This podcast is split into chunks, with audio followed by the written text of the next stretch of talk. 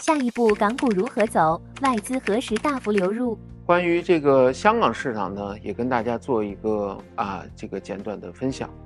那么香港市场呢，在随着这个中概股啊，香港恒生科技指数的啊这种回归，那事实上来讲呢，香港市场已经变成了典型的我们说两个指数包含市场的一个逻辑。所以大家不能再看以前的这个传统的恒生指数啊，更多的还要加上一个就是恒生科技。其实这个逻辑呢，就有点类似于美国啊。我们说去年呃，这个你看到美国标普似乎跌幅不大，但是呢里边美国的科技类公司的指数跌幅就非常的巨大了。其实香港也是一样，恒生指数其实我们说跌幅还算是 OK， 但是呢恒生科技在一八年之后到啊二零二一年这种暴涨之后，基本上在过去的一年就把这个所有的涨幅，巨大的涨幅就都吐回来了啊，这种杀估值的力量是非常巨大的。简单讲呢，恒生科技就是估值，恒生指数就是价值啊。那么整个香港市场呢，我们说在这种巨大的啊这个刚才我讲了高利率的环境下啊，这个跌价值啊，中国的经济很差的情况下跌估值啊，那估值价值都不好啊，再加上它的这个啊，我们说我们叫天时地利人和吧，包括对于科技公司的这种国内的政策啊等等啊，包括中概股美国的审计底稿的问题等等，都导致了我们说天时地利人和对这个香港市场在过去的啊这个一年多的时间里是非常不友好的。那当然了，目前这个环境在发生一定的变化，但是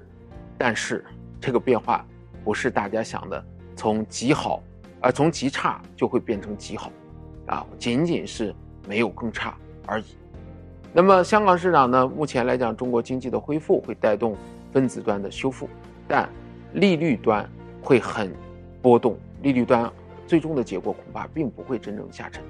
所以你如果把恒、呃、香港市场微观上放大了最近香港出现了什么情况，当然了其实可以跟 A 股的所谓的南水北上啊，所以很多人讲的叫外资买买买的这个路径穿在一起。香港最近出现了什么情况啊？有点像国内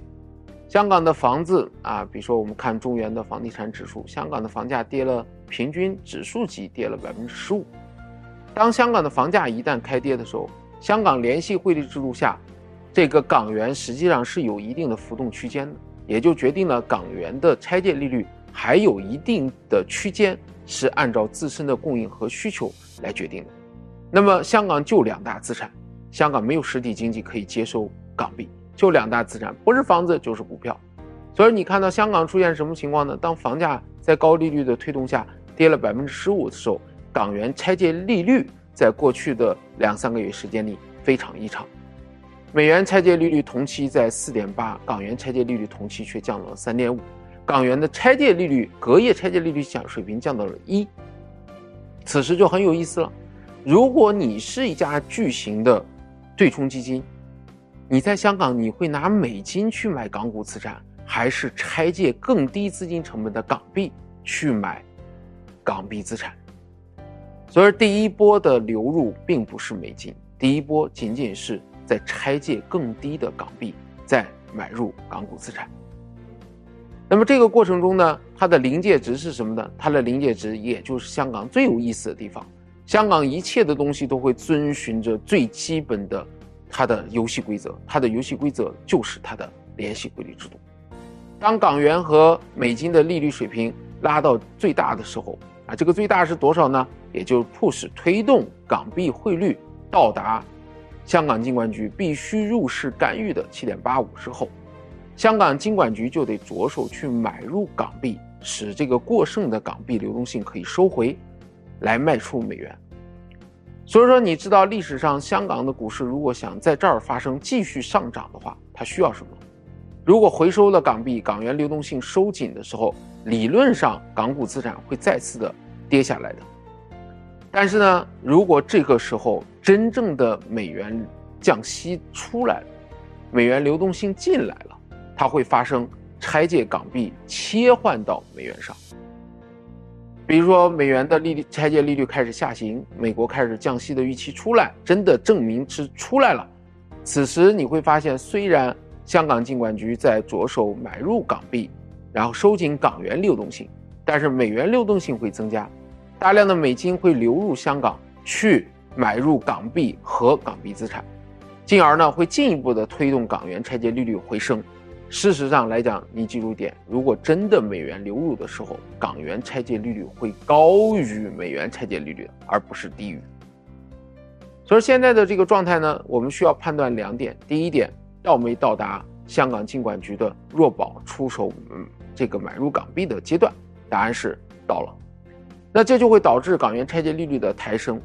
那么我们唯一能够希望对金融资产更有利的是美元的流入，但随着美美国的问题越来越清晰，前期市场对于美国大幅度降息的预期会快速的消退，也就是说大家突然间发现没有了这个降息预期，也就是说美元流动性根本不会在很短时间内这个这个成本下降流入香港的话，那此时就不存在着换挡，那么港元拆借利率的抬升就会对港股形成冲击和挤压。那么同样的道理，什么是从南边到 A 股的流动性呢？啊，如果你去看看数字，你就会发现这一波的港元拆借利率的下行，同样吸引了一批拆借港币转化成北上资金的这种行为。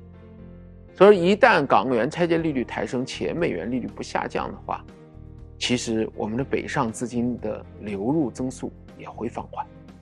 啊，所以这就是一个最基本的啊，我们说金融逻辑啊，关于香港市场你从红中到微需要去进行考量的。这样的话，通过这个东西大家是不是能够更好的去理解一下这个我的这个思路和这个逻辑线呢？啊，我相信呢这一部分的分享呢可能会更有助于大家的思考，那么希望对大家有所帮助。好的，谢谢。